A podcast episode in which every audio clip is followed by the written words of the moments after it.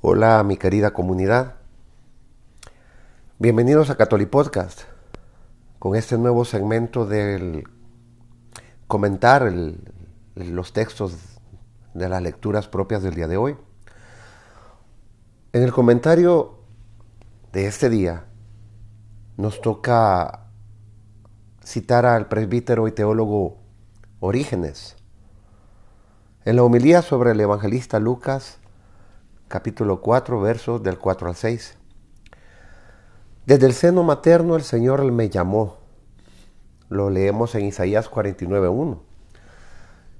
El nacimiento de Juan Bautista está rodeado de prodigios.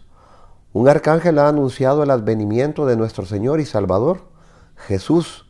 Del mismo modo, un arcángel anuncia el nacimiento de Juan. Lucas 1.13. Y dice, quedará lleno del Espíritu Santo desde el seno de su madre.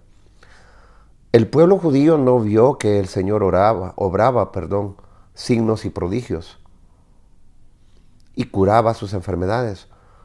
Pero Juan exulta de gozo en el seno materno. No se le puede retener. Y al llegar la madre de Jesús, el niño salta y quiere salir ya del seno de Isabel.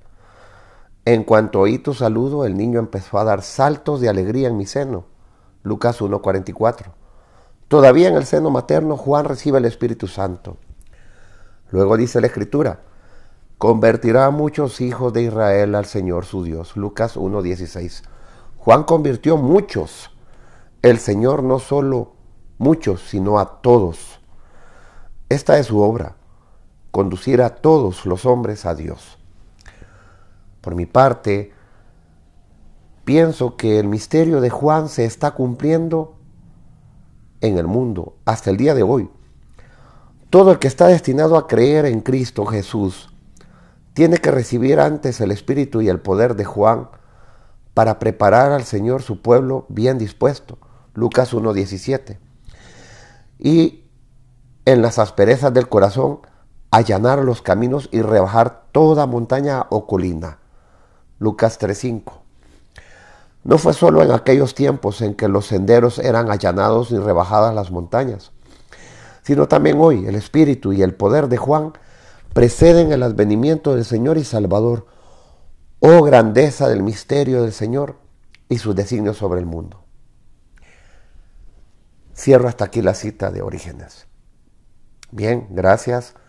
Por favor, coméntenme si les están sirviendo estos podcasts y si les parece bien esta nueva, este nuevo segmento. Estoy empezando con este experimento, por decirlo así, porque también hay que ver que sea de provecho para los demás.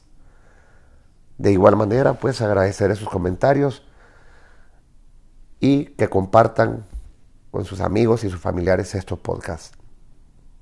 Dios mediante nos oímos mañana. Gracias.